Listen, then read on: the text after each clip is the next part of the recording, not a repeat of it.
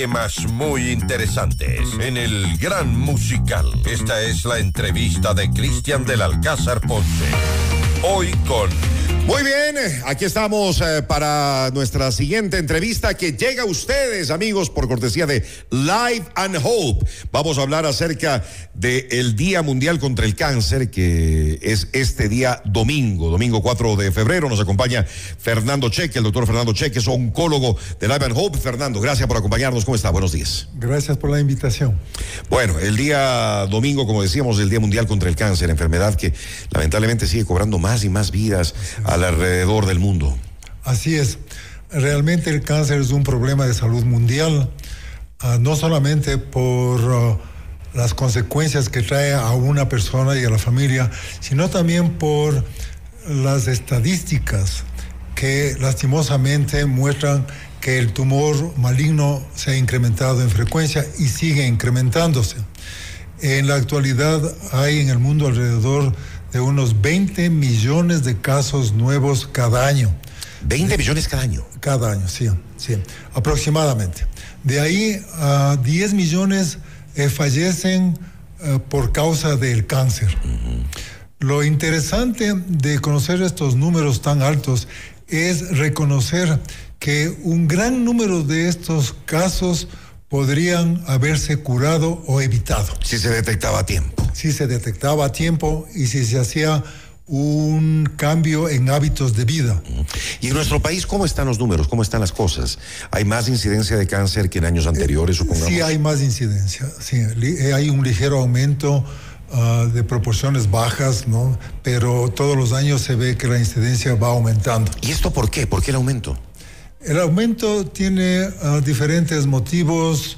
Hay factores ambientales, hay factores, por ejemplo, de edad. ¿no? Eh, se ha visto que la población ha ido cambiando la forma piramidal anterior, en donde se veía una base con uh, personas o niños de edades tempranas y los viejos éramos en menor número. En la actualidad, la longevidad es un hecho real.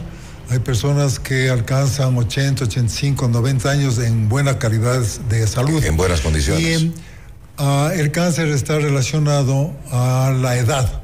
¿no? Mientras más uh, adulto es una persona, mientras más gana en edad, la frecuencia de cáncer es mayor. ¿En hombres y mujeres por igual? No, no, no. En nuestro país existe un un mayor uh, porcentaje en mujeres que en hombres. De cáncer. Sí, sí. ¿Y, qué tipos de cáncer son los más frecuentes en países como Ecuador, supongamos? En, uh, en realidad, esta pregunta es muy importante porque nos ayuda a visualizar que la incidencia es diferente uh, en diferentes países del mundo, en diferentes áreas geográficas. Por ejemplo, si tomamos cáncer de próstata, este es muy frecuente en los países asiáticos, en, um, es frecuente en los países um, americanos, en los europeos y muy bajo en los países asiáticos. A la inversa, cáncer gástrico es mucho más frecuente en países asiáticos, en Japón, y mucho menos frecuente en Estados Unidos. ¿Y en Ecuador? ¿En Ecuador, doctor? en el Ecuador hay que diferenciar tumores en los hombres y en las mujeres. En las mujeres el tumor más frecuente que está ahora rankeado como número uno es el cáncer de tiroides. Ah, la, inicialmente todo el mundo asociaba cáncer de seno. Yo me hubiera imaginado que usted me iba a contestar eso, que era el cáncer de seno, porque es del que más se habla. En realidad, hasta hace algunos años, unas dos o tres décadas, cáncer de seno era el primero en frecuencia. Hoy es tiroides. en los últimos años es tiroides. ¿Y cuáles siguen en el caso de las mujeres? Después del cáncer de, seno, tiroides, seno, eh, existe el tumor gástrico, que es muy frecuente en ambos sexos. En el hombre es cáncer de próstata, el número uno. es el más frecuente, el de próstata. más el de próstata, sí. ¿Y cuáles siguen en el caso de los hombres? Después del cáncer gástrico. Ok, usted mencionaba el tema de, de los factores de riesgo, de, la calidad de vida. Eso es, es, eh, realmente importante en el tema cáncer. ¿Cuáles son las causas en generales que pueden llevar a una persona, además de la parte genética, a que pueda llegar a desarrollar un tipo de cáncer? Esto es también eh, necesario conocer porque eh, a través de esto uno se puede prevenir. Y se dice que si se reconocería estos factores de riesgo ambientales, un 40% de los diagnósticos serían más tempranos o se evitarían y habría un 40% menos de personas que se eh, compliquen con tumores malignos. En, ah, en, cuanto a los factores de riesgo, hay que reconocer dos grupos de factores, como bien tú lo mencionaste. Unos que son los denominados modificables y otros que no son modificables, como por ejemplo el factor de riesgo de la edad. Ya tienes tu edad, ya tienes tu riesgo y mientras más viejo tienes un mayor riesgo de tener cáncer de próstata, cáncer de seno, cáncer gástrico, etcétera. Pero lo que interesa conocer los factores modificables. ¿Cuáles son esos factores modificables? Hay, algunos factores modificables. Por ejemplo, eh, el ejercicio. Voy a comenzar por ese ejercicio porque es ah, posible modificar rápidamente a través de un hábito de salir y hacer ejercicio. El ejercicio se ha reconocido como una causa que disminuye el riesgo de desarrollar cáncer a más de disminuir el riesgo de enfermedades cardiovasculares, de diabetes, etcétera. ¿Cualquier tipo de ejercicio, doctor? ¿O alguno, o alguno en especial que se recomienda? Tiene que ser un ejercicio que se convierta en un hábito. No es el ejercicio esporádico. el hacerlo todos los días o al menos cinco veces por semana, entonces. Exactamente. Y no es un ejercicio que se salga, como decir, y no se moleste el cuerpo, ¿no? Tiene que ser un, un ejercicio en donde uno se sienta que el cuerpo adquiere eh, cierto ritmo cardíaco, cierto, incluso que se sienta cansado y generalmente alrededor de unos 40 minutos. O sea, ejercicio no es salir a pasearse, a ver vitrinas de un mall. Ejercicio es realmente ah, que el cuerpo um, cambie todas sus funciones para adaptarse al ejercicio. Hay que hacer ejercicio, hay que poner ese movimiento. Entonces, primero eso. ¿Y segundo cuál? ¿Alimentación? No, hay algunos, hay algunos. La otra es el cosa segundo? que se tiene eh, claramente estudiado la relación de sobrepeso, especialmente obesidad, especialmente cuando se gana después, por ejemplo, en las mujeres de la menopausia, cuando pasan a la posmenopausia, porque la obesidad aumenta el riesgo de cáncer. Aumenta el riesgo de cáncer y uno se diría eh, de muy poquitos uh, tumores. No, hay algunos tumores que se ven influidos por la obesidad.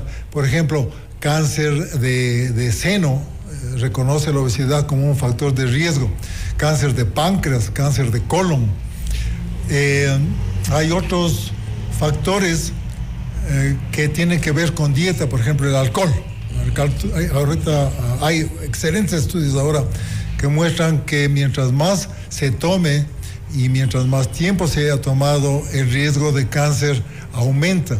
Y el alcohol igual no es que se relaciona con muy pocos tumores, no, hay el cáncer de boca, el cáncer de laringe, el cáncer de faringe, cáncer de esófago, cáncer de colon, cáncer de páncreas. Entonces, si uno se toma en cuenta que es un factor modificable y se disminuye, y esto ya entra en la calidad de vida del paciente, en nuevos hábitos de vida que tiene que adquirir una persona, se va a disminuir el riesgo de todos estos tumores. La alimentación, doctor. La alimentación también juega un factor muy importante, pero después tenemos que hablar del más importante que existe tal vez en el mundo. La alimentación, sí, se ha visto que está asociado el mayor riesgo con aquellas personas que comen mucha carne roja, que comen alimentación muy salada, que comen muchos embutidos, o sea, carne eh, preparada. Muy procesado. Procesado, sí, procesado. Eh, entonces, un nuevo hábito de vida es preferir verduras, fruta, porque esas dietas sin verdura y fruta también están asociadas, por ejemplo, al desarrollo de cáncer de colon. Y uno más que usted me iba a decir, que tal vez es el más importante. todo el mundo debe conocer es el tabaco. el tabaco. El tabaco es reconocido ya como un carcinogénico porque tiene aproximadamente 80 sustancias que producen cáncer. Y el tabaco sí produce eh, tumores en muchísimos órganos. De hecho, en la boca, en la laringe, en la tráquea, en los pulmones, el cáncer de pulmón está íntimamente ligado a cáncer al tabaco, pero lo que a veces no se ve claramente es que está relacionado también a cáncer gástrico, a cáncer de páncreas, a cáncer de vejiga, a cáncer de colon y en las mujeres igual a cáncer de seno, a cáncer de ovarios. Entonces, miren ustedes la importancia de conocer estos factores, porque con un nuevo hábito, que sería simplemente no fumar, o si uno se entera, dejar de fumar, se necesitan aproximadamente unos 15 años para quitar el riesgo de desarrollar cáncer de pulmón. 15 años. 15 años en aquellos pacientes que realmente eran heavy smokers, o sea, que fumaban mucho pero vale la pena porque al disminuir el riesgo no se está disminuyendo el de pulmón, sino disminuyendo el riesgo de los tumores Que, acabo de mencionar. Muy bien, eh, doctor. Ahora, los tratamientos, ah, eso también ha cambiado mucho y, en el caso del Live and Hope también eh, es una gran opción que desde, hace más de 11 años eh, ofrece sus centros en Quito y en Cumbayá para tratar los temas de cáncer. Sí. Esta ah, es una pregunta que tiene relevancia porque los tratamientos oncológicos, no puedo decir han cambiado totalmente, pero con el desarrollo de nuevos enfoques terapéuticos, como ya voy a mencionar, ah, el ah, pronóstico de los pacientes en muchos casos ha mejorado dramáticamente. Eh, las respuestas a los tratamientos ha mejorado notoriamente. Tenemos que señalar los tratamientos básicos que seguramente muchos conocen. El tratamiento más importante ha sido y continúa siendo la cirugía. De hecho, la cirugía es la modalidad terapéutica que se aplica en la gran mayoría de tumores sólidos. Y cuando digo sólidos, me estoy, estoy separando un poco los tumores, entre comillas, líquidos, como por ejemplo las leucemias, los linfomas, uh, el mieloma múltiple. Pero en los tumores sólidos la cirugía tiene una función muy importante. Y como este es un tema extenso, solamente diré que la cirugía es muy importante. Hay otros tratamientos que tienen un papel importante, tanto en curación como en paliación, como es la radioterapia. La radioterapia se aplica especialmente en aquellos tumores que ya se han salido del órgano primario y se han ido a a los ganglios linfáticos en el proceso que se denomina metástasis. Pero donde que yo he notado el, cambio, los cambios más importantes es en el campo de la oncología clínica. En la oncología clínica nosotros hasta hace unas décadas teníamos la quimioterapia como el tratamiento básico. Y en aquellos pacientes o aquellas pacientes que tenían tumores que nacen en órganos endocrinos, y al decir endocrinos es que funcionan a través de estímulos hormonales, ah, por ejemplo, ovario, seno, el tratamiento básico era la hormonoterapia. Se hablaba un poquito de inmunoterapia, pero no tenía su aplicación. Con las modalidades actuales, la inmunoterapia se ha convertido en un eje extraordinario que ha cambiado el pronóstico de los pacientes. Eh, por ejemplo, en los melanomas, ¿no? Antes era muy difícil prolongar la vida de estos pacientes. Ahora con inmunoterapia uno prácticamente se les ve desaparecer a los tumores. Eh, otro tratamiento ah, muy importante es el tratamiento de eh, blanco que se llama. ¿En qué consiste este tratamiento? En conocer y reconocer que los tumores no son homogéneos, son muy heterogéneos en su estructura molecular, muy distintos, completamente distintos. Es decir, si usted se ve en la patología un cáncer de mama y se hace los estudios biomoleculares, se va a ver que por lo menos hay cuatro tipos diferentes de tumores de seno desde el punto de vista molecular. Si uno se ve cáncer de colon, a la patología, todos parecen lo mismo, pero si se hacen marcadores biomoleculares, va a haber unos que tienen el CARRAS positivo, CARRAS negativo, BRA positivo, BRA negativo, GER positivo, GER negativo, y cada uno de ellos tiene un tratamiento diferente. Y eso también, bueno, la tecnología, ¿no? La tecnología ha ayudado mucho. Finalmente, eh, doctor, porque se nos termina el tiempo, los tratamientos, los tratamientos que ofrece, los tratamientos ambulatorios de Live and Hope han ayudado, ayudan a muchísimas Hope es un centro muchas personas. ¿no? ¿no? Muy reconocido para los tratamientos que se hacen por consulta externa, que se llama, eh, que se hacen como outpatients, como pacientes que no necesitan hospitalización. Y Life Hope tiene todos estos tratamientos. Tiene la quimioterapia, para el acceso a tratamientos de quimioterapia, a inmunoterapia, a tratamientos blancos, de tal manera que cubre las mejores opciones terapéuticas desde el punto de vista clínico que en la actualidad no se tiene. Y, en un ambiente muy, muy cálido. Ah, eso sí. Y con una, muy, una, una atención muy personalizada. Hay un montón de factores que uh, muestra que es un centro especializado. No, no es que hay, hay, un solo médico, hay muchos médicos.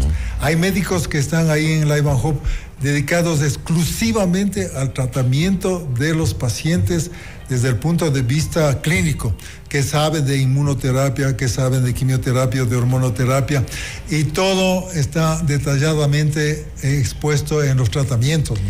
Y, y, lo más importante, que tal vez vale la pena decir, una fase que se debe reconocer tiene mucho que ver con la calidad de vida de los pacientes, es el seguimiento de los pacientes. Y el ambiente, además, ¿no? El, ambiente, en, el que son atendidos y, y, por un personal realmente de primera. Eh, les queremos eh, dar los eh, contactos de, la, de Live and Hope, si quieren conocer más, en Instagram, arroba Live and Hope, guion bajo S, el número de teléfono, el 095 886 2504 o el correo electrónico servicio al cliente arroba liveandhope.es. Sus centros están en Quito y Cumbayá. Pueden también llamar al 1-800 consulta. 1-800 consulta. El eh, doctor Fernando Checa, oncólogo, hablando del cáncer, ahora que el día domingo será precisamente el Día Mundial contra el Cáncer. Doctor, gracias por haber estado con nosotros esta mañana. Muy gentil. Buenos días. Noticias, reportajes y opinión.